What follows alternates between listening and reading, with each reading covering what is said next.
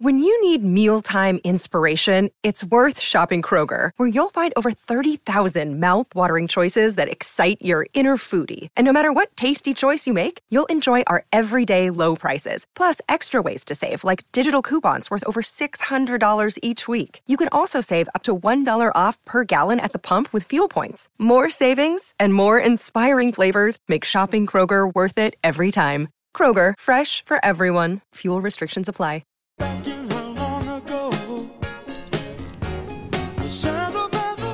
Welcome to SEN Fridays in the top end, 16:11 a.m. Thanks to Raine and Horne Darwin. We will love your listening. A very different show this morning. Normally we have Robbie Hale and Raf Clark alongside us in the studio, but we have a new person, new for our listeners, our loyal listeners, but not new for myself. It is a very accomplished man in the fitness industry, Jacob Andre.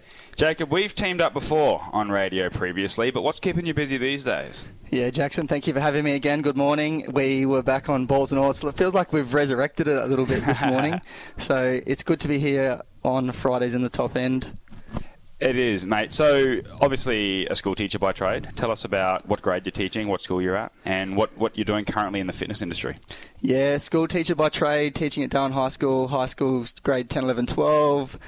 What am I doing in the fitness industry? Far out, I've done heaps of stuff. Everything. Yeah, well, I, I've worked with the Crows women for the last three seasons, the Darwin based girls, Danielle Ponter and Jasmine Hewitt, uh, Stevie-Lee Thompson when she's in town. Uh, worked with, I'm working with a few athletes, um, sprinters, Jess Paris, Robin Wadham, some long distance runners, local football clubs, Wanderers and Palmerston, yeah, heaps. And uh, of course, I've taught you back in the day, back in middle school. Oh, mate, there's a few stories about that. We might even get into a few of them later. I tell you, the biggest spray I've ever caught from anyone, a, a coach or, or anyone like that, was from you when I was in line. And the, and the awkward thing about that was I think it was a it was a case of mistaken identity. And you sprayed me one time, and I got sent to the reflection room, which is where all the naughty kids go. And and I'm sure they've heard this plenty of time, but they said, "Oh, what did you do wrong?" And I said, "Like nothing, like genuinely nothing." I think there was mistaken identity. So I wasted an hour of my favourite lesson of the week, PE, and had to come back, and it was it was awkward for all of us, Jacob. But we did get through that. We come out the other side. You what happened? Go- what happened? Do you remember what happened? Yeah, no. Well, I was literally just in line. I think the people behind me were mucking around and pushing and shoving and all that sort of stuff, and um, I got caught in the crossfire. It's, I'm always innocent, Jacob. You know that. But you are the go-to man for uh, advice around health, fitness, diet, training programs. You mentioned your list of athletes before. If you could sort of pinpoint a couple who you're most excited to work with over the last couple of years, um, I suppose Jasmine Hewitt is topical, given that she's fresh off a Williams medal for best on ground again. Uh, who, who, would you earmark as, as some of the better athletes that you've worked with? Oh man, that's like asking a, who's your who's favorite your kid? Favorite kid? um, well, of course, it's pretty exciting to have worked with the Crows. You know, they've won three premierships out of the last seven mm. seasons, uh, and so Danielle Ponter and Jazz Hewitt yeah. are amazing athletes. Um, I'm really excited about working with some up and coming footy players who are looking to get drafted into the AFLW. Kira Lee Parnell, mm-hmm. Kira Zarafa, who played in the uh, grand final for Waratahs on the weekend. Uh, yeah, those two are two that come to mind without trying to sound like I'm picking a favourite child. Um, the, the two that I mentioned, the, the, two sprinters, Jess Paris and Robin Wadham, I'm really excited about. Uh, Robin's a 400 metre runner and Jess is 200. Uh, and then a whole bunch of long distance runners. I will not go through everyone, but. Um, El Shembri is one who's running the Westmax Monster, the 25 kilometres in Central wow. Australia. Um, that's so imagine doing more 25 than kilometres. 25 kilometres. So a half, mar- that far. A half marathon is 21, and she's going to do more than that and go up hills and across, you know, rocks and in river riverbeds like the Todd River through sand. I'm presuming. I'm not sure, but it's like crazy. Happy birthday too for the other day, the big 40. Does life feel any different as a 40 year old? Uh, actually feels better. Ooh. Yeah, it, it's. Uh, I feel promising. happier, healthier, fitter, and stronger than I've ever been. And yeah, turning 40 on Monday, and had a pretty big weekend um, on the weekend, and woke up, you know, not feeling too bad. So yeah, still able to sort of run around like I'm 30. You also have a successful podcast, uh, 50 plus episodes in, if I'm not mistaken. You recently spoke to Mitch Greaves, did I get his name right? Yeah. Uh, the head of strength and conditioning at the Hawthorn Football Club. What insights did you get from him? Oh, Mitch is amazing. So he actually is a strength and conditioning coach, or he refers to himself as athletic performance coach, which I do prefer that title myself better. Mm. And he, he's the athletic performance coach for Tayla Harris, and oh, so obviously um, very well known AFLW player. He used to work at Carlton uh, with the AFLW side. He's now at Hawthorn because of the connections that you make, and uh, so they sort of dragged him across, poached him, and He's working with a whole bunch of those those athletes. So he was, of course, with Dominique Carbone, who was at Buffaloes playing with Hawthorn, and Eliza Shannon, who was at St Mary's, and both have now left the club. Uh, but yeah, he the biggest insights I got from him were just in terms of working with female athletes and changing things. So I really liked his traffic light system of you know green, yellow, red in terms of in a w- with women and menstrual cycles, and I talked about uh, menstrual cycles and performance with Kurt Vogel on the podcast, and Kurt Vogel is in Queensland, and he, the thing that Mitch was saying was that he will do a green light week where it's we go hard, mm-hmm. and then two yellow light weeks. Typically, it doesn't always happen like that, where you sort of sort of average out a little bit more to medium weeks, and then a red light week where you need to drop it back. And that's the same as periodization with men, but you just need to be a little bit more considerate of it with women and menstrual cycles and using mm-hmm. RPE based, which is rate of perceived exertion, as opposed to percentage based. And that sort of uh, intensity training. That is very scientific, Jacob. I do like that uh, because that was my next question. How do you compare working with female athletes compared to the males? I suppose you've you've spoken more from a physiological side of things. What about uh, the motivation side? Uh, we had Rick Nolan on the show uh, a couple of weeks ago, and we're hoping to get him back again tonight, today, this morning. But he uh, said basically that you know there might not be as much room as, as that big spray as there once was when he was coaching younger males and stuff like that. Um, and, and, he just has to handle things a little bit differently, obviously. Um, yeah, you could listen to Rick's interview a couple of weeks ago if you want to know all of his insights. But I'm wondering now for yourself, Jacob, how does it compare working with female athletes compared to males?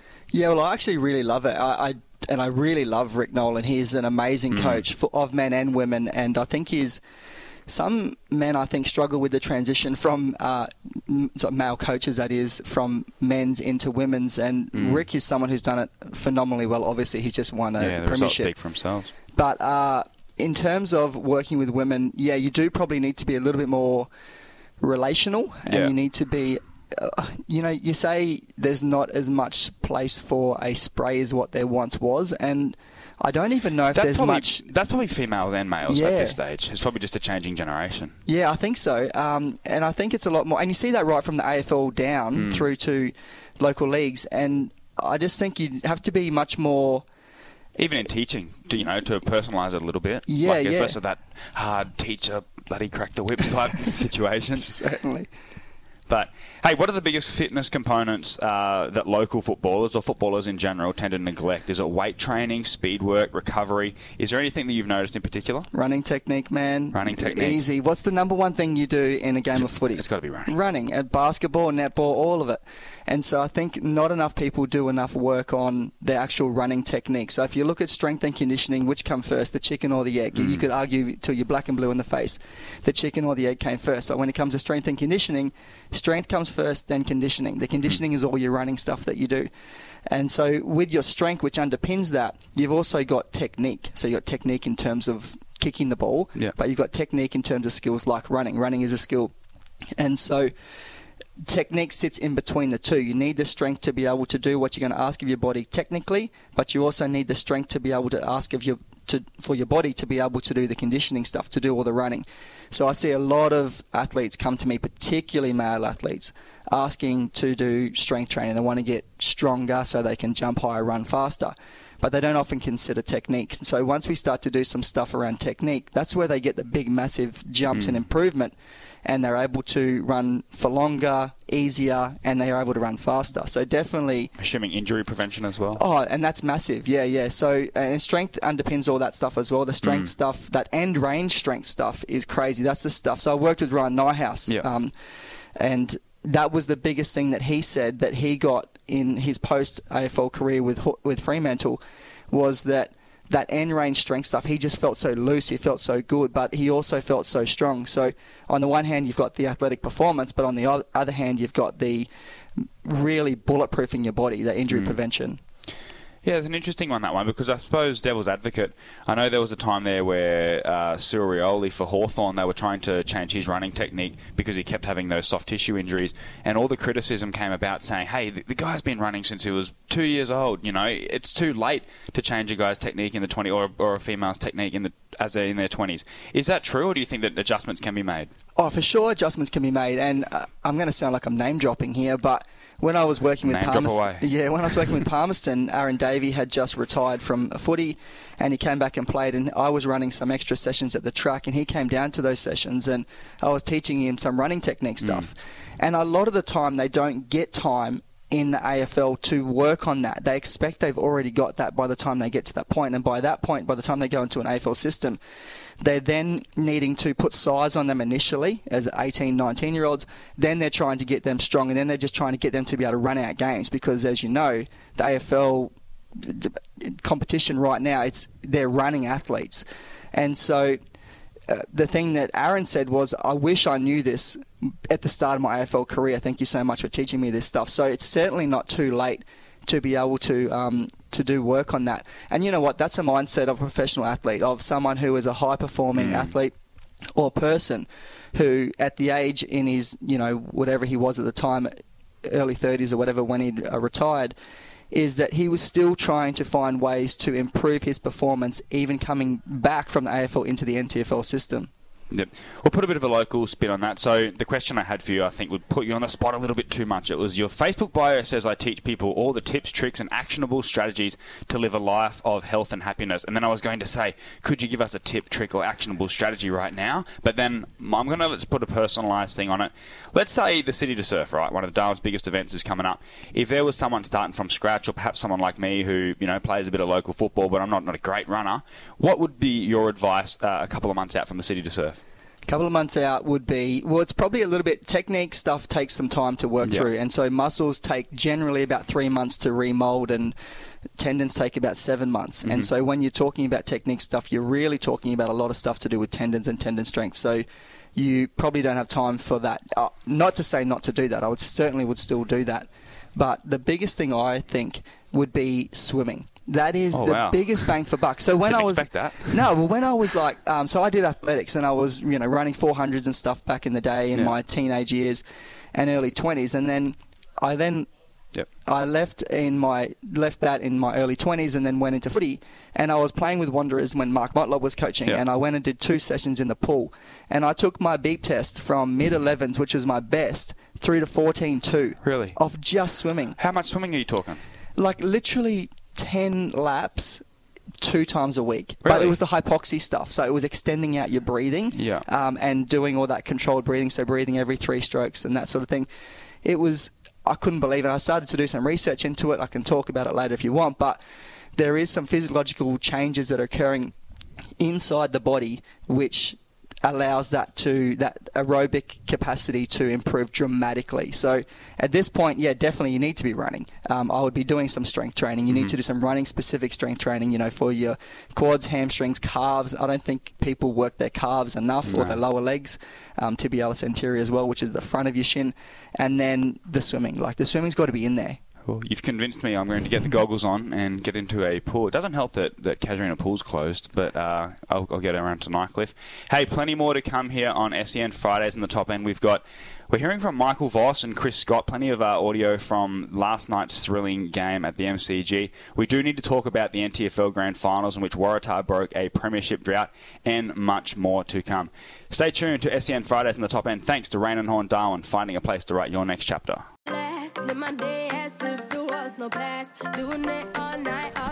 Welcome back to SEN Fridays in the top end. Thanks to Raine and Horne Darwin, finding a place to write your next chapter. No Robbie Hale or Raf Clark in the studio today, but we are joined by the fitness guru Jacob Andre, who has worked with local athletes and national athletes. Of course, he's done a lot of great work with the Adelaide Crows AFLW team. Jacob, do you get around the Darwin Salties, our NBL 1 basketball team? I've never been to a game, but I noticed you have helped out Jamie Lee Paris, who was one of the most recent signings for the women's team. Yeah, Jamie Lee came to me late last year in 2022 and asked if I could help her t- uh, to sign with them. And so I was very excited to see that recent signing of her with them as a centre. So she's a nice big body that I think they really needed the Salties. Mm. I haven't seen any games in Darwin, but I have in Brisbane. I went to watch them play the men's and the women's, uh, the Capitals in Auchenflower, Brisbane, and it was it's seriously a really exciting event. If anyone gets the opportunity, go down to one of these games because the way they put it on is awesome. I was going to say that. Like, obviously, that ties into my next question. I'm going to have to get behind them this season. You would have to imagine the atmosphere at the old DBA Centre would be pretty good. Are they generating good crowds? Yeah, they are. Um, and I just love the way that they get it they get around it like the way they do at the top, as like the highest levels, yep. where you know they play music play the music and, yeah. and, the lights and all that kind of thing. And and Darwin, not that I've been to one of the games live, but I've seen videos from mm. people where they've been talking about where they've showed the atmosphere, and it's crazy good. We're going to have to talk about that a little bit after a break. But do you think they're the closest team uh, in the Northern Territory to getting a team at the elite level, say the NBL? You mean more so than like in footy? Yeah, more so than footy, soccer, like A League, AFL. Yeah, probably. Actually, I, have never actually thought about You'd that. have to think the NBL is more achievable, wouldn't yeah, you? Yeah, I think so. I think it would be, especially with the, this NBL one competition. I mm. think it would be. Yeah. Oh, plenty to talk about later. This is SEN Fridays in the top end. We do need to go to a quick break. Thanks to Raine and Horne Darwin, finding a place to write your next chapter. Welcome back to SEN Fridays in the top end. Thanks to Raine and Horne Darwin. Listen to us on 1611 AM or via the SEN app. Follow us on Facebook and Twitter at SEN Top End. Jacob, we were just talking about the Darwin Salties, and I love the branding. They have quite good colours, despite straying from the traditional territory ochre, black and white. The saltwater crocodile is a good, fierce animal. But we'll let's go back to AFL for a while because we definitely don't talk enough footy on this uh, show. but what do you think the territory AFL team, the future territory AFL team, would be called? Surely it'd just have to be the Thunder. Yeah, it's got to be Thunder. That was the first thing that came to mind. That or Lightning, but I reckon Thunder. You stick with what they've got and I it's already a bit of an established brand. Exactly, yeah, they've got all that stuff there. So I think, and people like that. I think it likes it works well. And when they play ACDC's Thunderstruck, mm. like when they come out, like you can't oh, yeah. beat it. Yeah, I think the only competition for that would be maybe the Buffaloes, like the rep teams called the Buffaloes. Um, but I think it was when they were rumored, like when Gold Coast were going to come in, there was a bit of a rumor that they might be called the Gold Coast Sharks, and a few like people that didn't like Southport Sharks, who are the biggest club on the Gold Coast, got angry, and possibly that could happen with the territory locals uh, calling a team the Buffaloes when you've got one of the most polarising footy clubs up here, the Buffaloes. Um, so I reckon that could rub up a few people the wrong way. The crocodiles could potentially be like you know not the you wouldn't call it the territory salties, but you could call them the territory crocodiles. Maybe there was the Townsville crocodiles in the NBL, but yeah, who knows? I hope it I hope it happens one day. I hope these these dreams can become a reality. Another break. We have the news coming up and many more to come on SEN Fridays in the top end. Thanks to Raine and Horne Darwin. Welcome back to SEN Fridays in the top end. Thanks to Raine and Horne Darwin finding a place to write your next chapter. Jacob, it was an interesting, a high standard NTFL Grand Final last Saturday. Waratah have finally broken a 22 year premiership drought to win this season's NTFL Premiership. The Warriors 10 10 70 defeated Southern District 7 10 52 at TIO Stadium. Look, plenty of good players for Waratah. I thought Jack O'Sullivan, the defender, was great. Somewhat lucky to play in the grand final after escaping a three match ban, having that overturned. Ed Morris, a defensive midfielder, was excellent. Adam Gulden, the brother of Errol Gulden from Sydney, was great with 19 disposals and a couple of goals. Two great goals in the first quarter. Abe Anchors only had the 16 disposals, but was very influential. It was a low possession game, which we often see in the NTFL Grand Final, so you wouldn't be expecting the big 25 30 possession games. Southern Districts' Matt Dennis won the Cheney medal, and he was excellent. There are always a few eyebrows raised when someone from a losing team is judged best on ground, but the statistics tell the story 20 disposals, 43 hitouts, and up the top in a number of other statistical categories. He was simply amazing and deserved that Cheney medal. Look, I'm sure the Waratah boys celebrated long and hard, as you do when you win a flag, and there were some ripping Mad Monday costumes going around. None better than Jaden Magro, the small forward, who went as Kieran the Wiz Parnell, or the Boogeyman, as we dubbed him uh, on the show. He, so a bit of a context for that. Parnell held Magro to just five disposals in a game late in the season, but Magro since then has changed up his role the, the last two times they played, playing further up the ground and, definitely having an influence. While another key forward for Waratahs, Darcy Hopes, played closer to home.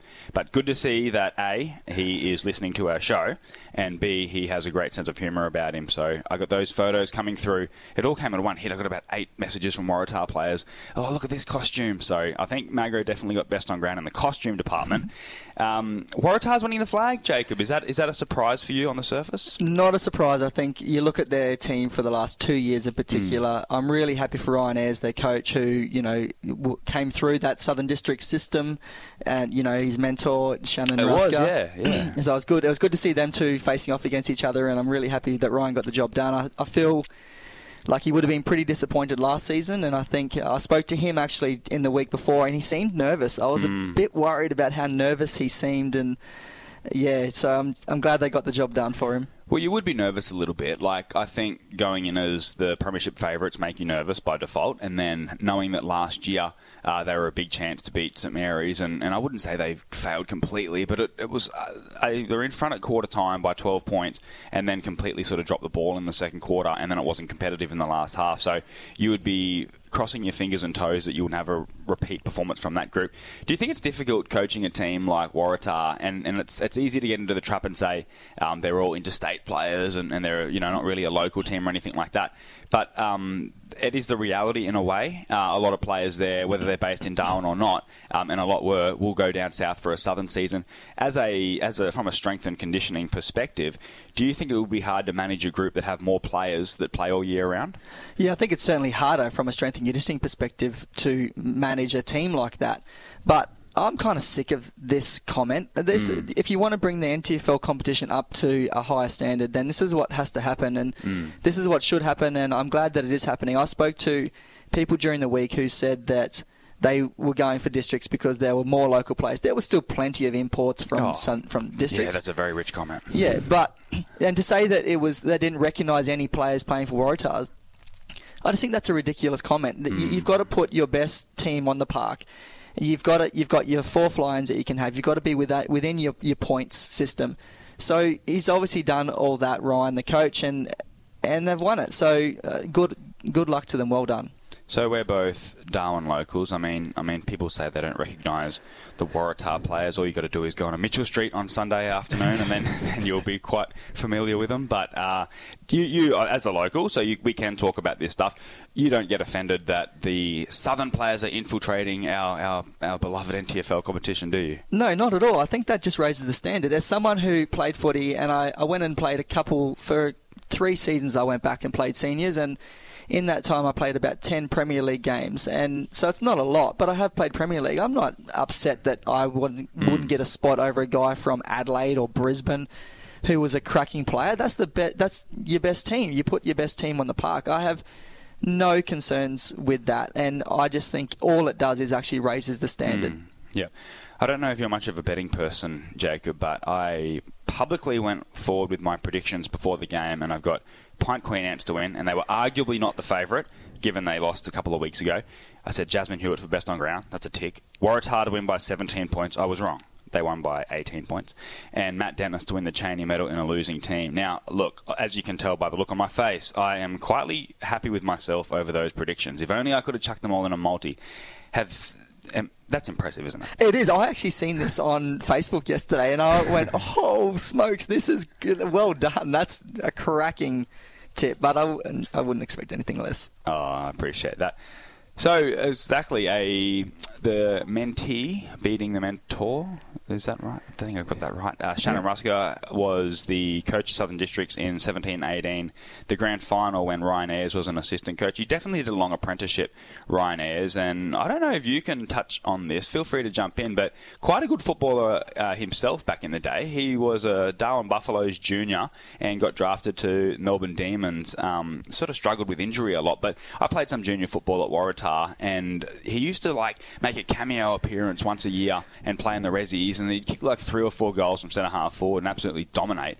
Um, but yeah, talented guy. Right? Very talented. So I played junior schoolboy footy with him, and I remember yep. there was a passage of play where he ran from right deep in the back line right through to forward, and he just kept saying, hand pass it to a teammate, and I was part of this chain, hand pass it to a teammate, and then demanded it back. and so you just gave it back, and then the next one, hand pass it, demanded it back, and then he kicked the goal. He has an absolute booming left foot. He always oh, has. Yeah. Rookie listed uh, with the Demons, and yeah, uh, very good size.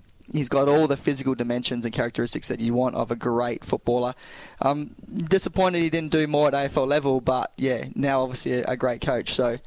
Yeah, I think injuries got him in the end. I know. Um, so I was doing a little bit of research, and there's that football forum, Big Footy, and I typed in Ryan Ayres one day, and I reckon I got a uh, like a thread coming up about how he dominated a game. I think it was a VFL practice game, so, so it wasn't an AFL game. It wasn't even a, an actual VFL game. But I think he kicked like six or seven goals in three quarters, and everyone was like, "Hey, this is this is the next big thing." Um, and then yeah, I mean, I, I guess injuries took him over. Shannon Ruska probably, interestingly, has a bit of a similar story. Like a dominant junior as a kid. Um, I think, and I could be wrong. You spend more time in the NTIS than I do. But what's I don't know if you have any faster 20 meter sprint times, but I think he had like 2.78 or something. I know his name was on the board um, a long time with the fastest 20 meter sprint time that they've recorded, and this was done in like pre 2000. This was like 1999 or something. Yeah, so. it was in the 90s, and he still holds that record for the fastest 20 metre sprint. So, and yeah. obviously he went to was it Brisbane? Br- Brisbane and then Bulldogs. Yeah. But, so, yeah. what did you make of the grand final in terms of coaching from the district's point of view?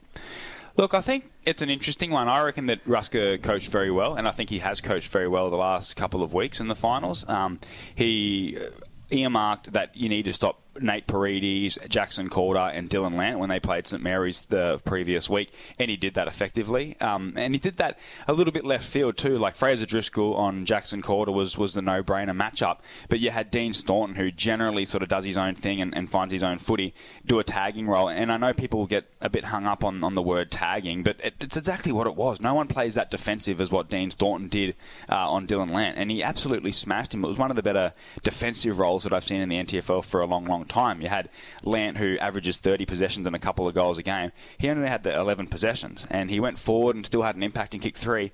But you had Dean Staunton, the skipper, returning from suspension, coming the other way, getting 27 disposals himself. I thought, retrospectively, he probably should have got best on ground. Um, I know we rated a few other players just as high, but yeah, uh, very, very good. And I mean, like, it, it is daunting, like, when you are coaching a team that's lost by 48 points or 56 points, whatever it was, um, the previous time they met, and that was the situation that Ruska faced. But to get into a winning position late, I just think his troops couldn't hold on. You watched the last quarter, didn't you? Did, what, what did you make of it? Did Waratah just look like the fitter side? Uh, it, well, I watched it on Kayo, which was crazy. Yeah. It was yeah, so just a, yeah, big big win for the NTFL. Do you think that's a good? Where do you think that's going? Well, I don't know. I mean, at the moment, obviously, the live streaming option. So it's progressed over the years. We probably remember watching the NTFL where you could just go on YouTube and then uh, stream that up to the to the TV. Now, I, I, I I'm not a very technical minded person. I don't know how to use a HDMI cord to save my life. So I don't know. I don't get the NTFL, the NT News. Um, their subscription, their feed onto my TV. I just basically watch it on the laptop, and it's always a bit disappointing when I click off off the tab to do something else for a while, go on Facebook or whatever. It stops the game and it pauses it at that moment, and that's always annoyed me. Whereas YouTube, it's a little bit more flexible. So I wouldn't say like I'm not trying to bag out the NT News. They got to do what they got to do. It's probably good business for them, I can imagine. But um, I think they could be in a little bit of danger if, if someone else stepped in like a Kayo and said, hey, we wouldn't mind buying the rights for this stuff because I think it's a competition uh, with plenty of interest. It's in a unique time of the year. If you're a footy head, and there's plenty of footy heads around um, between October and March, and you just want that footy fix, you'd watch the NTFL. It's a pretty good standard. So, yeah, I think I think the NT News would be looking over their shoulder. What do you yeah, reckon? Yeah, definitely. And I think it's a good step in the direction of the Territory having their own AFL team. So, but to go back to your question about districts in the last quarter, so they had the lead mm. with what was it about five minutes yeah, left? It wasn't long. It was not long at all. And then all of a sudden, Waratahs went forward. I don't think it was a fitness thing. I, I think that it was just more a grunt type mm. thing from Waratahs that they just they won the contested ball, they got the ball forward, and then they ended up scoring. When they kicked that goal, you really felt like the momentum was just starting to shift. And mm. then when they kicked the second, it was sort of almost felt like it was done. And then obviously the third, it was just party time. Exactly right. And I think that. Um, look, a great effort too because the momentum had definitely swung back to the Crocs' favour. It wasn't a matter of both teams going goal for goal and Waratah just wanted it more. Waratah burst from the blocks. They were 20 points up at quarter time, and then Districts took took the game off them. Really, I think it was roughly the score was about 38 or 40 to to 20 something if you count the second and third quarters, um, and they were able to yeah turn that into uh, you know anyone's game late in the last quarter. And then, of course, like you talk about Ryan Ayres being nervous during the week. Can you imagine how nervous he would have been with five minutes to go? But his troops got the job done. Hey, Jacob, we will talk about the NTFL Women's Premier League Grand Final in which the Queen Ants Pint defeated Waratah just after a short break. This is SEN Fridays in the top end. Thanks to Raine and Horne Darwin, finding a place to write your next chapter. Jacob, we were talking about the Warriors, Waratah, defeating Southern Districts 10-10 70 to 7-10 52 in last week's NTFL Grand Final.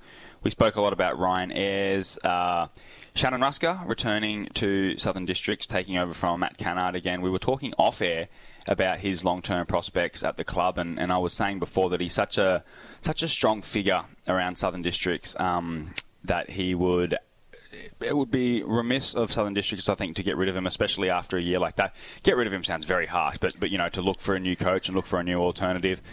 Um, he is a very influential man out at Humpty Doo, so he will be expected to continue on, I believe, if he wants to, in that role. Um, you, if you were Southern Districts in charge of that football club, you would have to consider, well, not consider, you'd have to leave Shannon Rusca in that position and hope they can just go one further next year. Yeah, well, the Rusca name at Districts is synonymous, mm. like in the same way it is the Motlops at Wanderers. Yeah. And so, what you know, when he's finishing in finals and then dropping out in straight sets a few years ago, and they're sticking with him, they're certainly, as you said off air, mm. going to stick with him.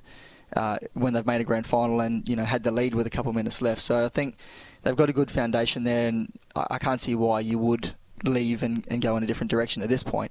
I think the interesting thing um, that I will talk about in the coming weeks with Rob Hale and Raf Clark when they return uh, is Rick Nolan could potentially be a coach in waiting. He we interviewed him a couple of weeks ago, and he he wants to coach uh, Premier League men again. He made that very clear during our interview that that would be something that he's interested in. So um, if you're a football club, uh, you know I don't know how much you've had to do with Rick, but if you're a football club in the territory, having someone like Rick available would always be a, a lure, wouldn't it? Oh, for sure. I think Rick is an amazing coach, and the, one of the best things about him is his video analysis stuff. So oh, he yeah. created his own pro, his own yeah. computer program called what's it called, Sports Clip Maker. Yeah. I actually, when I was with Wanderers and Palmerston, got both of those clubs to purchase that program, and we used it. But Rick, one of the things that he he said to me when he was showing me this program was that we do too much talking. That's back to the 80s, mm. you know, mm. before a game. What he does before a game is he shows like pretty much 90 seconds of video, and that's the last thing that they hear from him and see before they run out. And it's typically two positives sandwiched with a negative in the middle, mm-hmm. or not negative, but what they're going out to try to negate from the other team or yep. try to, to work on. And uh, and I just think the way he goes about all that video analysis stuff is really effective. So if there's any NTFL clubs out there looking for a coach, he would definitely be right up there in conversation. Maybe uh, you know Brenton Toy, I think, is a good is a good coach, but Tiwi is someone that you know they need mm. some change. Uh, maybe that's where they look, or well, I don't think, to be honest with you, I don't think Rick would entertain coaching the Bombers. I mean, I don't want to speak for Rick. It might be a, a goal of his, um, but I think Rick said that he, like he said on the interview, that it would have to be a club that he fits in with, and, and Rick wasn't being the big dog and saying, "Oh, I'm going to pick and choose which club," but he was saying that he's such a fanatical football mind that uh, you know he couldn't coach certain groups in the NTFL, um, and and he met that with the utmost respect. And I understand where he's coming from. That some footy clubs that I've I wouldn't say been a part of, but observed, uh, don't have that meticulous approach to football that Rick would demand. Um, you know, you'd be in a group chat and Rick would be messaging you all Saturday morning saying, water, water, water, drink at least eight litres of water. And you'd be like, gee,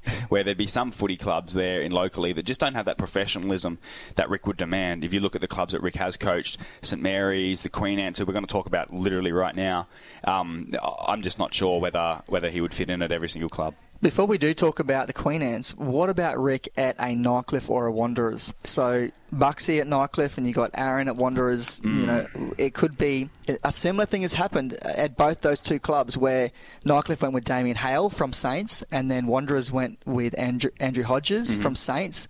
Um, had success, both of them, both I, those two clubs. Look, I heard a sneaky rumour a couple of years ago that Rick Nolan was interested in the Darwin Buffaloes job and take nothing away from any of the applicants or Cammy Stokes, who's an excellent coach in his own right, but that would have been very interesting. I would have loved to see what Rick Nolan could do with a group like the Darwin Buffaloes. Um, I have heard a rumour, and this is strictly a rumour, that Ryan Ayres may potentially look to move on after that, that uh, premiership win, and Rick at Waratah seems like the perfect fit. Uh, you know, if he were to go to a club like that. I reckon um, I reckon he'd probably I wouldn't say create a dynasty, but that would make Waratahs a very hard team to beat in the coming years. Oh, I agree completely. I think if he went to Waratahs, you'd look at them winning at least three out of the next mm. five premierships. You'd have to think so. Speaking of Rick Nolan, his Queen Ants uh, are the NTFL Women's Premier League premiers after recording a dominant win over Waratah last Saturday afternoon. The Queen Ants 12 8 80 defeated Warriors 6 4 40 in the grand final. Jasmine Hewitt, as we mentioned earlier, was the star and claimed the Williams medal with yet another best on ground performance look, we don't want to make this the Ricky Nolan show, but it was a great coaching performance by him and his group, uh, turning around that loss to Waratah a fortnight ago.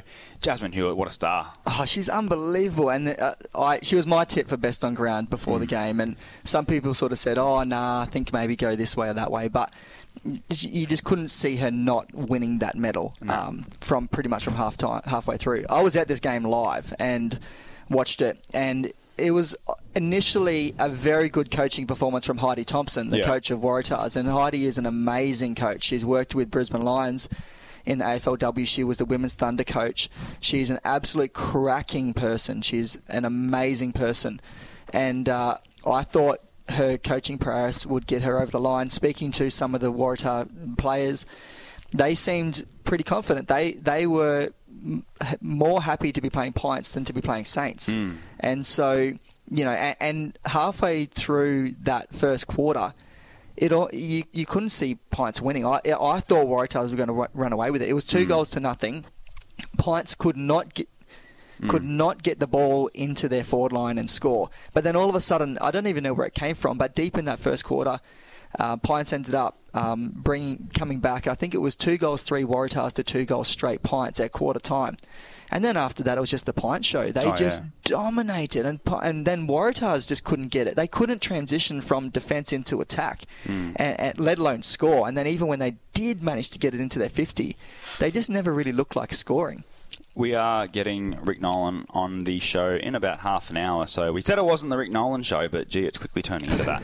hey, um, you sort of touched on it a little bit there, but what do you think won it for Pint? Did you think that they just because to put a bit more context in that, Pints were dead and buried the previous week against St Mary's. Danielle Ponter came out on fire, had kicked three goals in the first half, and they won the unwinnable game. They were 19 points down at three quarter time, which is a, a big, big margin in lower scoring games, um, and they were able to overturn that and win. Of course, it was largely thanks. To we talk about Rick Nolan, but Jasmine Hewitt won that game off her own boot as well.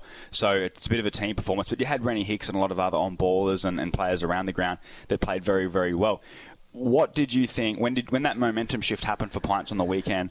What did you put that down to? Did it look like a more structured team? Because again, we can't take anything away from Heidi Thompson, who's a terrific coach. We're not going to say she got out coached or anything like that. Did did their did their respective groups did Waratah get outworked by Pint?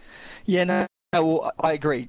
Heidi did, certainly did not get out coached. I thought they were very well coached right throughout the game, but where it looked like it shifted for me was just the contested ball. Mm. Uh, I mean, Jazz was winning it from the ruck at from right from the very beginning. Like the, her first tap, I think went went to advantage, and uh, I think, yeah, as she was. Her, her taps, her ruck work was just dominant, but then her work around the ground, her ability to continue to run, um, I just felt like Pints were just winning all that contested ball and able to get more passages of play linked together, whereas it just seemed a bit more disjointed from Waratahs. It almost, I hate to say this, but it almost seemed to me like Waratahs were a bit of deer in the headlights type mm. stuff, and it just they, they didn't almost on the field know where to turn. It almost felt like a lack of leadership. This is going to be a little bit inflammatory, but it just looked like there was no one that just really stood up Uh, I know Kira tried to and tried, you know, do a few dusties, Yeah. and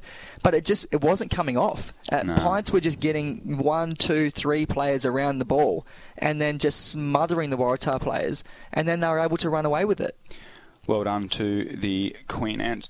We will talk a little bit more about the Premier League Reserves Grand Final, in which Banks were victorious, and we're hoping to get uh, Raf Clark on the phone to talk about his victorious Division Two St Mary's team. Of course, Tracy Village won the Division One uh, Grand Final as well. But I reckon after the break, uh, Jacob, we are going to talk about the NTFL Under 18 Grand Final. Oh, this was Maybe cracking. the most amazing junior game of football I've seen in a long, long time. Plenty more to come here on SEN Fridays in the top end. Thanks to Raine and Horne Darwin, finding a place to write your next chapter. Welcome back to SEN Fridays in the top end. Thanks to Raine and Horne Darwin, finding a place to write your next chapter. We were just talking about the NTFL Grand Finals in which Waratah beat Southern District, the Women's Premier League Grand Final, uh, Queen Ants beating Warriors, Jasmine Hewitt best on ground in the women's, uh, Maddie Dennis best on ground in the men's. But um, you didn't even have to watch the games; you just had to listen to my predictions on Friday. But uh, yeah, let's talk about. Uh, speaking of Friday, let's talk about the NTFL Under 18 Grand Final. It was an absolutely amazing game of football, as I said to you before. One of the most exciting games of junior footy I've seen in a long, long time. The Warriors came from behind to snatch a two point victory over St Mary's. Waratah 5 4 34 defeated the Saints 4 8 32. How about Dwayne Kerinaiua? What an absolute star. He kicked all five of Waratah's goals and was judged best on ground.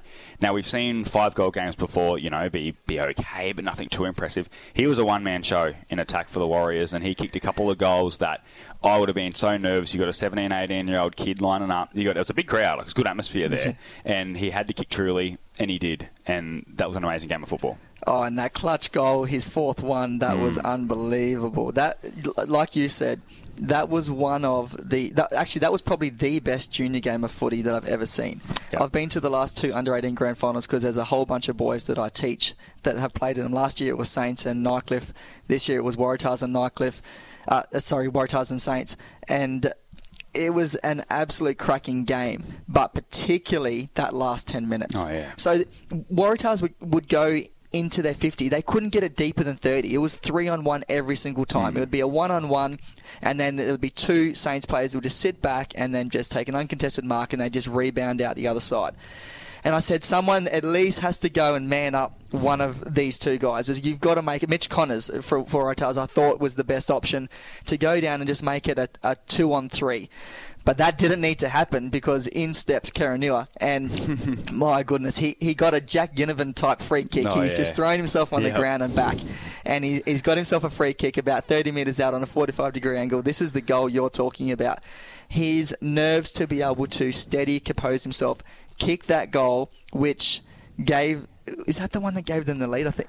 Well, I he kicked, no, well, his last goal right at the end, with not long to go, gave him the lead. I think there was about three minutes to go. So he kicked another goal uh, to put them within striking distance, to put them within a kick, and then his last goal at the end gave him a two-point lead, which they hung on to. which they hung to. And then, so then one of the Saints players came on, and as soon as I can't remember who he was, might have been number eleven, uh, I'm not sure, came on, and I, he'd caught my attention throughout the game, and I said, "Talk about you getting your tips right, and, and 17 versus 18 points, your tips for the Waratah Premier League."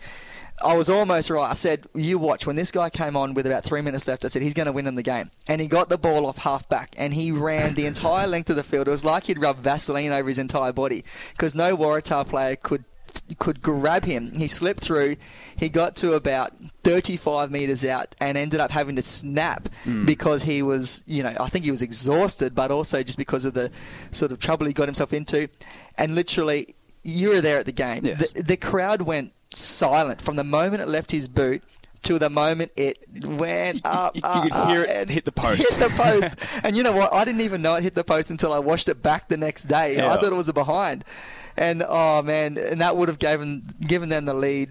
Oh, Jacob, you talk about uh, like Leo Barry, you star, and some of the iconic grand final moments. Now, admittedly, this isn't the biggest stage, but I will go as far as to say, and you tell me if I'm exaggerating, but if he had kicked that goal, that would have been the single most amazing clutch moment that I've ever seen in a grand final. He literally, it would have been goal of the year in any competition around Australia. Absolutely. And he stepped about three or four blokes, ran what three or four bounces, kicked that snap, and then to hit the post. If he kicked that, I was like, oh my goodness, he's going to put himself in St Mary's Junior folklore with that. Oh yeah, that was head and shoulders bigger and better than Barry uh, Leo Barry.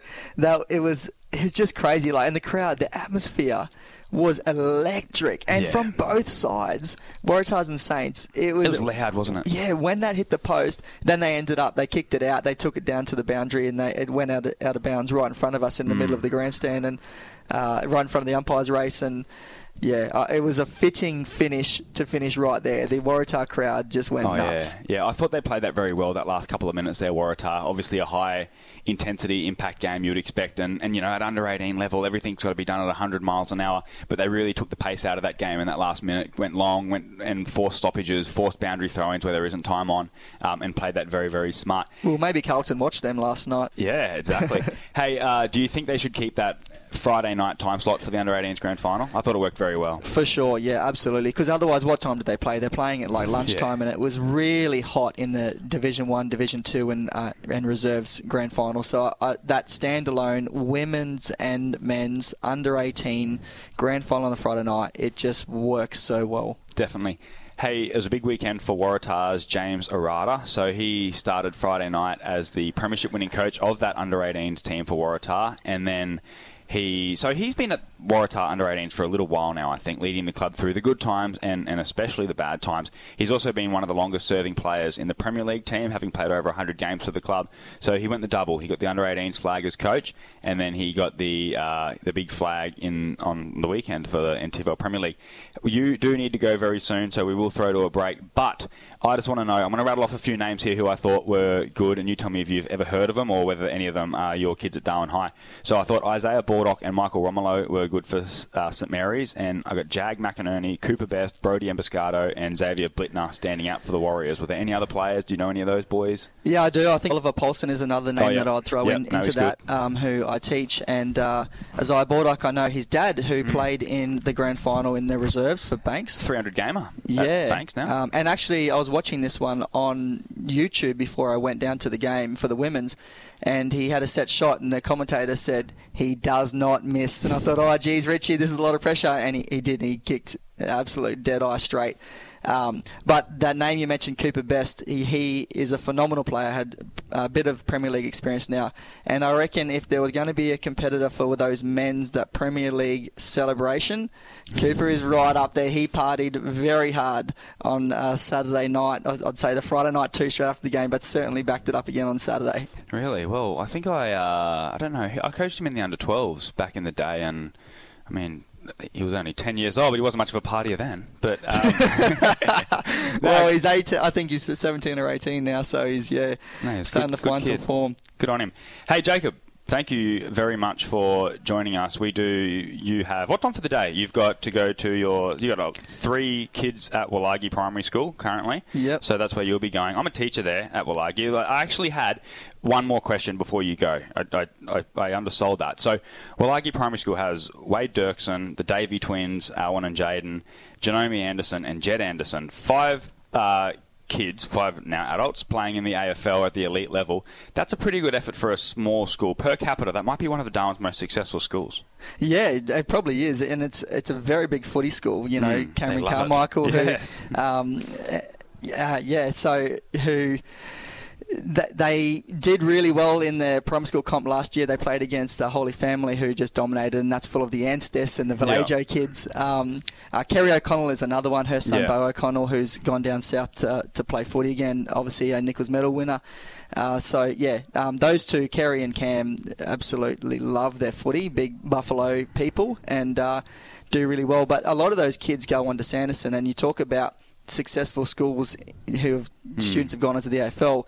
That's Sanderson. We're talking Stephen May, Troy Taylor. There's Yeah. some cr- uh, Jet, Jet Anderson. You know who That was an obviously we. could- Your Jacob, grade. I could talk. Yeah, exactly. I could talk to you all day. I was going to talk about how Stephen May was an inclusion for the Melbourne team tonight, and then I was going to say, did you ever teach Stephen at Sanderson? Because at one point we had Stephen, Troy Taylor, Jed, and Jordan Wilson uh, all in the one footy team. And gee, you walked a bit taller when Stephen May was your teammate. Yeah, and I actually think I coached the Sanderson team when they combined with another school, and uh, Cameron Stokes was in Yeah. that team as well. That was unbelievable. I don't think I coached much. I think I just said, "You guys just go and play footy." But yeah, very good, Jacob. Uh, shout out to young Jacks Andre, your son, the house captain. School captain. School He's captain. His badge this better. today. Jeez, I'm underselling him. very, very good effort, young Jacks. Uh, you enjoy that. You enjoy the Wulagi assembly. Did you have fun today? I did. This has been really good fun. Thanks, mate. Plenty more to come here on SEN Fridays in the top end. Thanks to Raine and Horne Darwin, finding a place to write your next chapter. Welcome back to SEN Fridays in the top end. Thanks to Raine and Horne Darwin, finding a place to write your next chapter.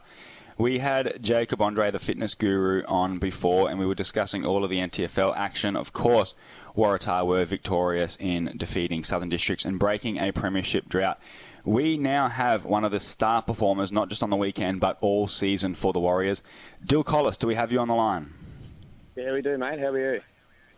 Very good, thanks, mate. Uh, firstly, the obvious one. How does it feel to be a part of the Warriors' drought breaking premiership win? Yeah, it's uh, probably one of the better feelings I've had in a long time. It's um, yeah, when the siren went on the weekend, the the joy that went through the footy team, the footy club, was something we haven't had for 23 years. Yeah, so it was it was unbelievable. I can imagine sharing something like that with your brother would be a very special experience too. Yeah, it was. Even, like him, but then all the other boys that we've played with for the last four or five years. It's um, something we've been working towards. We had the heartbreak of last year, but we come back this year and, yeah, we learned a lot from last year and even just the losses this year that we got beaten pretty heavily in. We've, we learnt so much from and um, we took that into the weekend's game and come out on top, which is nice. I tell you what, mate, you said last time we spoke to you on air that you, you pride yourself in, in your sledging ability and, and you've just got a bit more credibility now as an NTFL premiership player. So, you know, you can add, where's your medal around around your neck? So, very, very good there, Dill. I'm looking forward to the sledges next year. Hey, what did Ryan Ayres say to you, your boys after the game?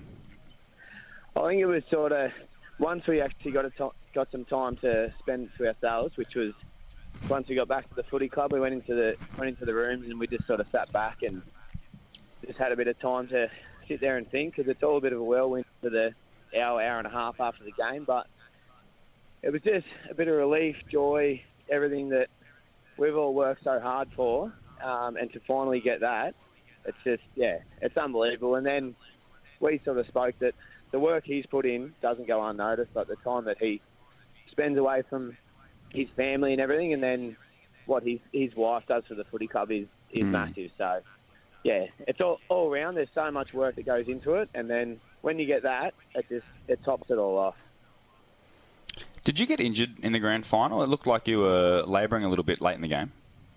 yeah, there's a couple of times I, I think I sort of clashed knees or um, shins with someone when I went to kick the ball, and I was a bit wounded after that, and then so I got that taped up, and I was sort of hobbling around, and then went to change direction just before three quarter time, and then the hammy went pop. So No, no. that was uh, that was the point where I had to just call it, which was was tough because I think there was only a goal in it at the time. So you sort of Mm. don't want to say you can't do anything, but it was probably just hurting the team, me staying on the ground. Were you worried at all during the second and third quarters when Southern Districts really challenged you?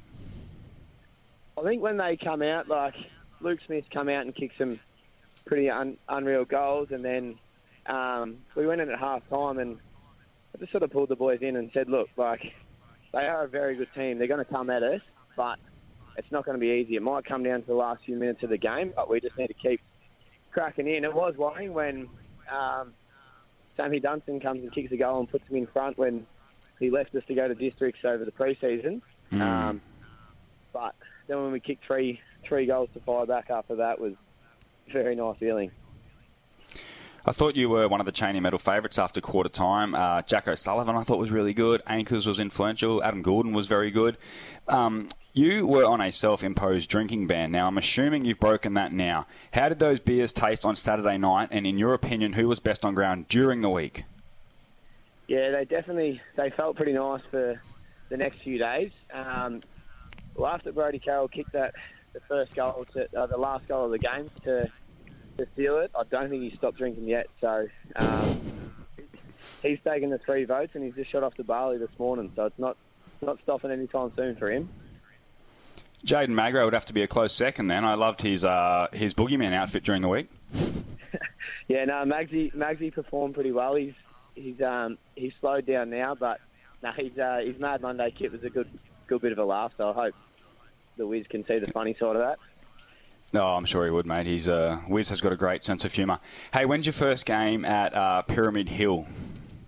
Uh, so it'll be three weeks after after Easter. So it's all sort of booked in now, but I think I'll need every every bit of those few weeks. but, so I'll play, yeah, three weeks after Easter, and then Brody will come down a bit later on in the season. So it should be Yeah. things are looking all right down there. So hopefully we can have a good season and back it up down there. Go back to back. You staying up here though in the off season? So is that a fly-in gig, or are you going to move down? Yeah, no, we'll both just be flying in. I've got to settle up into a new job up here, so I'll be up here for a few years yet. Very good, mate. I'm sure that's good news for all the Waratah supporters. Hey, Dill, uh, just a quick one this morning. Thank you very much for joining us and enjoy the rest of your day. No worries at all. Thanks, mate. Plenty more to come here on SEN Fridays in the top end. Thanks to Raine and Horne Darwin finding a place to write your next chapter. Davey Jr. His dad played right on 100 games. There's a bit of a story around making sure that the 100 ticked over because they knew that there was some talent coming through. Owen Davies Jr. half-time siren coming up. Kicks his first goal in the big time. And have a look at Dad. His twin brother Jaden and every Bomber player on the ground comes to celebrate that moment. Yeah, it was an exciting debut for Essendon's Alwyn Davey Jr. He was told the news that he'll be playing his first game by his twin brother Jaden at a club meeting last week. His father Alwyn Froggy Davey and Uncle Aaron, who was a Demon star, were both in attendance, and his dad actually presented him with his number 29 jumper. I it was great to see Davey make his debut. I worked with both the twins when they were about 10 and 11 years old, and they were always footy nuts. They always dreamed of playing on the big stage, and embarrassingly, I couldn't tell the difference between the pair. And I worked in their class for about two years, so that's an awkward one. Hopefully, their teammates can tell the difference. But speaking of Jaden, he is progressing well with his ACL rehab. He tore his anterior cruciate ligament last April and is currently increasing his training load. So I think he's running about seven or eight kilometres per session. So exciting times for the Bombers supporters. It would be great uh, to have both Davey boys running around. And while we were at it, it was also great to see Anthony McDonald-Tipungwuti. He's obviously had a long journey over the past 12 months. Uh, how about that raw too? I mean, when he kicked that goal, he was, it was never in doubt, was it? He loaded up in that long kick, and, and it just got there in the end. But gee, I think you had Hawthorn supporters standing up and applauding too. One of the most beloved figures uh, in the AFL, Anthony McDonald-Tipungwuti, and it's certainly great to see him back on the big stage. Plenty more to come here on SEN Fridays in the top end. We are hoping to be joined by Pint Queen Ants coach Rick Nolan. We might check in with Raf Clark, who, who I don't know, I don't know why he's not in the studio. He might be nursing a sore head from all the celebrations after his undefeated Division Two NTFL Premiership on the weekend. Welcome back to SEN Fridays in the top end. Thanks to Raine and Horne Darwin finding a place to write your next chapter. We were talking about all the NTFL grand finals last weekend. Of course, Waratah victorious in the men's Premier League with a win over Southern Districts, and the Pint Queen Ants, 40 point winners over Waratah in the women's Premier League. We are now joined by the victorious coach of the Queen Ants, Ricky Nolan. Do we have you? Yeah, g'day, Draco. How are you? Very good, thanks, mate. Thank you for joining us. I know you have a very busy schedule. Uh, you'd have to be extremely proud of the way your players were able to overcome a loss a fortnight ago to win comfortably in the end. Yeah, and then I suppose we're four goals down with seven minutes to go in the prelim final as well, so we escaped that one. So, yeah, played our best footy um, come grand final day, and girls trained pretty hard, so really good re- reward for effort. We'll talk a little bit about that. So, uh, absolutely thrilling win against St Mary's. Was that one of the better games? Obviously, you can't sit back and enjoy it because you were you were coaching, but that was one of the better games of Women's Premier League football that I've seen in a long, long time. Uh, at least excitement wise, uh, just a great spectacle of football. Yeah, it was. I, I not, won't say it's the, the greatest win that I've ever had, because that'd be a pretty big call. But I think the scenes in the rooms after the game, I've never seen scenes. I've never seen scenes like that in all my time in football. So. Uh, the, the girls are really, really ecstatic. So it just means so much to them. So, yeah, the scenes were probably. I'm not saying it's the greatest win I've ever. I've never ever been involved in, but by God, the scenes after the game were the, were the best I've ever seen. Mate, one thing, uh, now I've obviously never coached to, to your level, but we had a bit of a come from behind under 12s win when I was coaching, and I was coaching down south, and we come from 28 points uh, down for a bit of a drought breaking win in, in one of the teams we haven't beat for a long time. And, mate, in these close games, I, I just, all my strategy and, and composure goes out the window and all that sort of stuff. I can't imagine being in high stakes like a Women's Premier League preliminary final, seeing your team 19 points down at three quarter time, and still having that belief. What was your message? To the group at three quarter time? Uh, just uh, stick to the process. We'd sort of done the work. So, and then I think footy is about having momentum. And once we got a bit of momentum, we just went sort of bang, and the same on grand final day. So, yeah, just yeah, probably the message at three quarter time, like I remember, was just don't give up and see what can happen, and that's what they did. They didn't mm. give up, and then the wheel, you know, the wheels just turned our way very, very quickly. Were you surprised that the Saints didn't throw someone like Daniel Ponter behind the ball?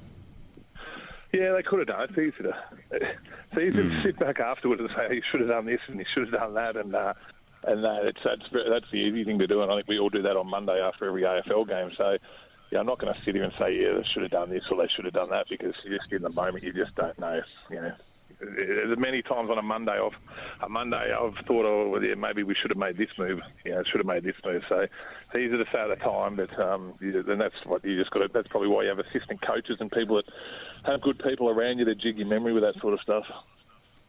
Strategically, did you look at uh, making any changes to the Danielle Ponter matchup? I thought that she was comfortably best on ground uh, in the first half, and we spoke about that on radio before the game. That you know she's a game breaker and, and a player that, um, let alone being one of the best players or probably the best player in the NTFL, um, she's you know one of the most impactful players in the AFLW. Did you look at trying to do anything a little bit different after her first half?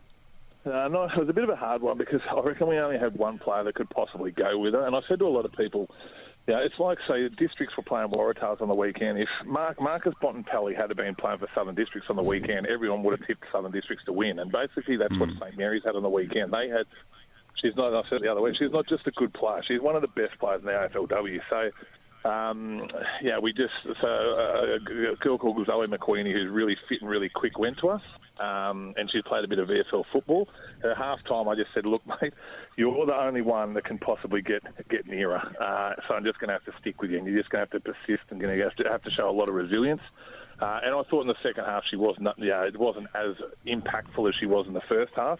But yeah, like, looking for other players to do it. We had no one in, in our team that could possibly go go go with someone of that quality, and that's what I was pretty proud with Zoe. She just stuck to the stuck to the task, and yeah, it did nullify a little bit in the second half. Rick, we said on uh, Fridays in the top end when we were previewing the Women's Premier League final series that uh, and, and, obviously it's not as simplistic as this, but we were talking as a group that um, it was going to be Danielle Ponter versus Jasmine Hewitt, and obviously there is a lot of good names at Waratah as well. But we earmarked those two as potentially whoever had the biggest final series out of those two could go a long way in winning it for their team. Now, Jasmine Hewitt was phenomenal in the preliminary final, and she backed it up in the grand final. Tell us a little bit about her and what she brings as a footballer. Yeah, she's she's as professional as anyone I've ever coached. You know, always doing extras. Diet's 100 percent. Um, zero alcohol intake, so she takes her footy very, very serious. Obviously, she's just a, a superb athlete, but she's not just a, great athlete. She works really, really hard at the game. I can remember she didn't have the greatest first semi-final. I didn't really go into why or whatever, but she just, I can remember she just said, "I'll, I'll never have another game like that again." And I sort of, as a coach, you like rip her, and then yeah, she's gone out in the preliminary final uh, yeah, and ripped that apart in the second half, and then the grand final, she was superb as well. Having coached uh, former and current AFLW players, do you think she has the potential to have more of an impact at that level? Yeah, one hundred percent. I think it's her first. I don't. I'm not hundred percent on but her first stint at the Gold Coast, uh, the Adelaide Crows, she was injured, injured a lot of the time. Then she went to the Gold Coast. I don't think she really enjoyed it. You've got to enjoy the hmm. environment. Mm. Uh, and, and I'm not saying that you know, the football environment, that's also your living environment and all that. Didn't work out too well. Come back, and then she went back to Adelaide um, and then played in the Premiership. Apparently, she was dominating SANFL footy, but just couldn't break in because I think they nearly went undefeated that year, then broke in grand final day. Um, but as I said, that's the thing with women's sport at the moment. You know, she's just got in the fire brigade, which is a good career for the rest of her life v mm. given that up to to go down south. So she's in a rock and a hard place. So I, Exactly. I reckon if she if she was to give a real good go, and as some people develop later in life as well, I think she'd be, she'd be a phenomenal AFLW player. But then she's stuck between uh, a good career v is it worth giving that all up to yeah to possibly play five years of football? So and that's uh, unfortunately with women's sport at the moment. Yeah. You've always got to be confident going into a grand final, but we're only human, mate, and obviously a loss last time you played Waratah uh, anything can happen on the day, but how were you feeling in the lead up, and what was your message to the group? Yeah, I, I was a little bit more like usually the grand grand finals. I think I'm going to lose or win, and the ones that I that I thought I'm going to win, I usually lose. So I was a little bit confident for a couple of reasons. Steph Lawrence had been a great player all year, and she rolled an ankle about three weeks out, and just virtually didn't mm. train up until the first semi final. And she didn't have a real good first semi final. Had a great second half of the preliminary final. She's a great player, but I thought her injury probably set her back a, a, bit. And the other one was, and she's a gun. The other one was Katie Streeter, who I think she only played one Premier League game all year, and I think she played about five B grade games, and was just building. And uh, that's what she just she'd had a baby, so that's why she was a you know she and she hadn't played real well in the finals. But I just thought again she was building and had just had enough games under her belt to to, to rip a rip a grand final apart. So they're they're two people that I was hoping would play real well, and they did, and I think that really really helped. What happens from here, Rick? Do you go out and you know leave, do a Shane Crawford and, and finish up with a premiership, or do you explore potential coaching vacancies in the men's Premier League? Yeah, as I said last time I spoke I do want to get back in the men's space. Now, whether that's next year or whether it's in five years' time, I just sometime in the future, I'm really keen to get back into coaching men's footy. Probably the number one thing I want to do is coach uh, people that want to learn, you know, that really love mm. their game. And at the moment. That's that, that's the group I've got. That I'm fortunate that I've got a group that just get to train and train there, train really really hard, and they want to learn, and that's the. That's that's what I'm chasing, and I've got it right now. So I don't know if if if the problem you know the men's job come up that was really attractive with a really good committee, and now they wanted me to coach them, I, I you know I'd certainly be open to it. Um, yeah, if not, I'll, I'll stick to this unbelievable group that I've got at the moment. What were your thoughts on the men's Premier League grand final? Obviously, Waratah 18 points winners over Southern Districts. That was about what I predicted, not so much because um, I didn't think there was a, a, gap between the two teams, but I thought, you know, as grand finals, they sort of, grand finals are a good evener up, uh, and, and there's a lot of closer games in grand finals normally than what you would expect. Um, and I knew that Shannon Rusca would prime his boys and they'd come out to play. What were your thoughts on that game? Yeah, sort of. When I watched the first semi between those two and Kirby Arnold got on top of Matt Dennis, I sort of thought you don't poke the bear of a champion. Um, no, no. And I sort of thought, uh, and I've, I know Matt Dennis a, a bit through because my brother's played in that same league that he played in, so I know him pretty well. I sort of thought that this bloke's, this bloke's going to be the difference between whether Tahs are going to win it or not. I thought Tahs would win. But yeah, I just thought the, the bear had been yeah, they poked, you poke the bear of a champion, look out. But that sort of went how I thought it was. I thought Matt Dennis was going to absolutely dominate uh, and maybe have got districts over the line. But I thought Tahs were a better side on paper, and, that, and obviously Tahs have got over. So the grand final went pretty much how I thought. I thought Tahs would get over the line, but I, I just was very worried about Matt Dennis ruining their day. Yeah, you and me both, mate. I predicted Dennis for the Cheney because, and it was exactly what you said about the poking the bear situation. We were at the Nichols Medal, and I had a chat with Matt Dennis, and, and he pulled me aside and said something along the lines of, "I, I love that you wrote that Arnold, uh, you know, broke even or, or beat me, and, and I'm not going to let that happen again." And geez, mate, I tell you, for a guy that was just enjoying himself at the Nichols, you could see that determination in his eyes. And even though it wasn't quite enough in the end, you knew that Dennis wasn't going to leave any stone unturned to his performance. Hey, how are North Melbourne? Going to go this year? Yeah, so far a good win, but I suppose we we beat the, the second bottom side, so we can't get carried away. But I think things. I when I go to I go to Melbourne a, a bit, and I'll just uh, usually I'm heading there soon. I'll just go and watch AFL, as many AFL club trainings as I can, and I, I never miss a North Melbourne train. So I was actually in Melbourne about two weeks ago and watched North train, and I just sometimes I used to watch North train and go, God, I reckon St Mary's train at a higher level, higher level than what you know, what this is at the moment. Um, but then I watched it, as I said, about a month ago, about two months ago, and I was really impressed. The first time I walked away going, oh, that, that, that trainer was, you know, of a, of a good standard, of a great standard. That's awesome. So obviously Clarko's got them turned around. They've gone to the draft. They've got good young kids coming through. Uh, and probably if they come bottom of the ladder, talk down the bottom for another year or two, probably to get that stock up. But I do think they're heading in the, you know, it's a club I love, and it's a, they're heading in the right direction. Mate, I don't know another guy from Darwin that attends as many AFL games as you do. How many did you go to last year, and, and what's on the schedule this year? Yeah, so I'm heading to Melbourne. I'm actually in Ayers Rock right now, um, doing a bit of a stint here with work. Yeah, then I'm going to Melbourne, and I'll yeah, I'll probably go to about four games a weekend, and I'll probably head to as many trainer runs as I many tra- probably head to do about five trainer runs a weekend as well. So I love going down to Melbourne for about four to five weeks and just yeah, smashing AFL football. Do you see that as a bit of an educational thing too for your coaching? So when you're going to training, are, are you watching to see how these clubs train and, and trying to implement some of that stuff back home? Yeah, one hundred percent. So my, main reason I go to train, I, and I watch a lot of local clubs train, network with a lot of the best coaches in local mm. footy as well. So I, I always say every conversation I have is a, is a personal development to me or a PD to me. So I go down there and network with as many people as I can, so then I can come back to implement implement that down south and uh, sorry back in Darwin. And I've been, had four stints at AFL clubs as well for a one week stint, mm. so that's really really helping. It's a funny story. I was watching Richmond train over the fence. Uh, well, I think it was this time last year, and Xavier Clark and Maurice Rioli and Daniel Rioli spotted me and I've come over and yeah, said g'day and that. I was just on Punt Road overlooking the fence. And then Xavier rang me up the next day and said, "Oh, do you want to come in, you know, be a guest to Richmond for the day?" And that was just I was inside the inner sanctum. It was just so being I've had been exposed to a lot of that stuff. So it really, really helps. No, I can imagine. All right, last one from me. You have to pick one: Harry Sheezel or Jason Horne-Francis. Harry Sheezel every single day of the oh, week. Geez, you got your you got your blue and white hat on there, mate. But um, no, look, I, it's very hard to argue. He's had his 34 touches uh, on debut, which was very close to a record. I think it is a record for an 18-year-old. But I'm just as excited as old JHF playing at um, at Port. He looked pretty good last week, didn't he? Uh, he looks awesome, but he's broke my heart, so I'll be on my shoes man now. Nah, fair enough. Junior Rioli can be your favourite Port uh, recruit. He's he's done a lot of good work for you when you were coaching St Mary's. Hey, Rick, very uh, good to have you speak again. Uh, congrats again on the Point Queen Ant victory and enjoy the rest of your day. Cheers. Thanks, Jacko.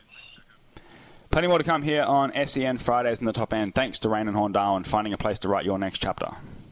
Well, welcome back to SEN Fridays in the top end. Thanks to Raine and Horne Darwin finding a place to write your next chapter. It is time for to speak to Andrew O'Toole, NT Thoroughbred Racing. It is simply the best racing entertainment in the territory. Andrew, do we have you? Yes, you do. Good morning, gents.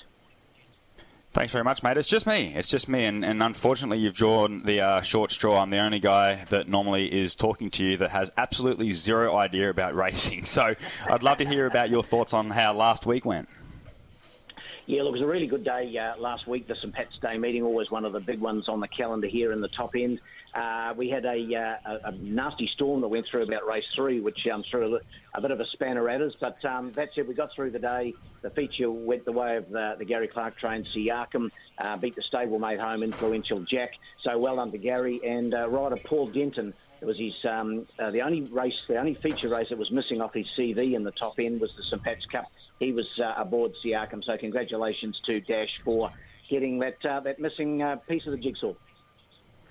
Yes, very nicely done. Hey, I heard it's a really, really big week uh, coming up. Plenty on the schedule. Yeah, to, we race today actually um, in yep. Darwin with uh, the Alice Springs meeting uh, tomorrow as they head towards the uh, build up to the carnival down there. The first day of uh, the Alice Carnival is in two weeks' time. So looking forward to that meeting in the Red Centre tomorrow. Only a four race card in Darwin today. That's not unusual after St Pat's Day. We often um, drop away in numbers uh, this time of the year with horses either having a break or heading to Alice Springs. Um, and uh, just a couple of scratchings on the day today. Probably the best bet of the day, uh, to my mind, is in race three, number two, El Magnificence. Uh, been racing well, one last start. Uh, Wayne Davis goes aboard for Phil Cole. And uh, in the uh, race on the first on the card, I think we can get the chocolates uh, early here uh, with number four, Del Viento. Never went round last week after getting away on the way to the start, so it was a late scratching. Gets its chance today. Paul Shires aboard for Chloe Baxter. She's been doing a great job with her little team. So my best today, uh, race one, number four, and race three, number two. Very nice, Andrew. I'll write those ones down. You have a very good weekend, mate. Thanks for joining us. You too. Thanks very much, mate. All the best. Thank you. NT Thoroughbred Racing, simply the best racing entertainment in the territory. Hey, how good were those Riolis last weekend in the AFL? Daniel Rioli was sensational last Thursday night, arguably best on ground and received the maximum 10 coaches' votes, 27 disposals, and his rebound was excellent all night. I honestly, a potential All Australian season if he can keep that form up and Richmond can win enough games. I thought Maurice was really good as well, finished with two goals and was sharp around the big sticks, just continues to improve. Still only 20 years old. Um, while we're at it, let's shout out to Jesse Motlop, who started the season pretty good too. Uh, and Junior Rioli, how brilliant was he in his first game for Port Adelaide last weekend? 16 disposals, three goals, four tackles, and all the attention went to the power. But, uh, gee, Junior Rioli is going to be a great pickup as well. We have got the victorious, the victorious Division 2 coach for St Mary's, who is fresh off a premiership last weekend. Raf Clark, how are you? Good, mate. How are yourself? No, not too bad. Hey, I missed you in the studio this week. I'm sure you'll be back very, very soon. But let's talk about your flag last weekend because because that's what we would have opened the show with today had you have been in here. Did you feel any pressure going into the game as the hottest of hot favourites, or did you just think, nah, look, we've got this in the bag? Uh, sort of. There was thinking, yeah, we, we might have been too good, but um, always when you go in undefeated in any um, division, you know, the if you go all that way and have no losses, it just puts more pressure on you, I guess. And um, that's, that was a big thing because uh, Pines did come ready to play, and yeah, they they pushed pushed us the whole way. So credit to Pines. Yeah, you would have been happy with how it all went. A pretty comfortable win in the end. Did you get many complaints about the 9:30 a.m. start time? Uh, yeah, mate. Um, because the, the clouds are finally gone, and it was probably the hottest day we've had all season. So I think that's what the boys um, complained about more was the, the heat and um, you know the, the, way it took it out of them so quickly. So um, yeah, they were all buggered, that's for sure. I flicked on the live stream and was sweating watching that, so I couldn't imagine uh, couldn't imagine what it would have been like to coach or, or even play in person. Yeah. Hey, Henry Labastida, Iggy Vallejo, and John Anstess, 26 NTFL premierships between that trio, and they've added another one on the weekend at Division Two level. It's great to see them still running around. I can imagine those boys would have been very fun to coach. Yeah, mate, definitely, and made the job a lot easier. Like I said, it was all about catching up with all the old boys and having a kick in a bit of a laugh this season, and. Uh, you know, last few years my footy hasn't, I haven't enjoyed my footy as much, and um, just sort of bringing the love back into the game. Um, being able to run around with all the older brothers, um, and even, even my personally my oldest brother Andrew Clark and younger brother mm-hmm. Marius mm-hmm. came down and had a few kicks. So um, you know, it was all about just having some fun and had some good times, and is what we did. So I think that's why everyone enjoyed it. Another one of my favourites was Aiden Hill, and he laid a couple of bone crunching tackles. He suffered a terrible knee injury during a Premier League game in Alice Springs about a decade ago, and has never really been right since with that knee. Um, I played in that game and was sharing a room with his brother Daniel at the time, and it was a bad, bad injury. It's good to see him back playing socially at least. Um, how did he go on the weekend? Yeah, he was good, mate. Um, typical Aiden Hill, like was one of the first there at the game, ready to go. You know, one of his knee straps like he's he's professionalism when it comes to playing footy and, and stuff like that, which you you'd know. And just to see him running mm. back around, smiling, having fun is that's what I, I mean. Like you know, having all those older boys back, you know, having played a lot of serious footy for a while, and yeah, that's what it all all is about. So good to have another champion in Aiden Hill from our footy club back out there. Henry Labastida judged best on ground. Who were some of your other better players? Uh, I thought Chrissy May um, was a standout as well. He, he played in the ruck um, and, and, just ran all day. Um, Connor Schiller across half back was another one, but then again he had Iggy and Johnny right next to him helping him out the whole time. Um, also the Chester brothers didn't didn't stop trying all day. Um, but yeah, I think our forward line, buddy, finally woke up in the in the second half. Um, it's, it's been our our bloody hard hardest thing all year having a forward line ready to go because I expected them to kick seven or eight goals um, by the half time with the weather they had and the conditions, but yeah, not to be. Awesome, Raf. Thanks very much, mate. Hey, look, we're looking forward to having you back uh, in the studio next week. You take it easy. Thanks, fellas. Cheers.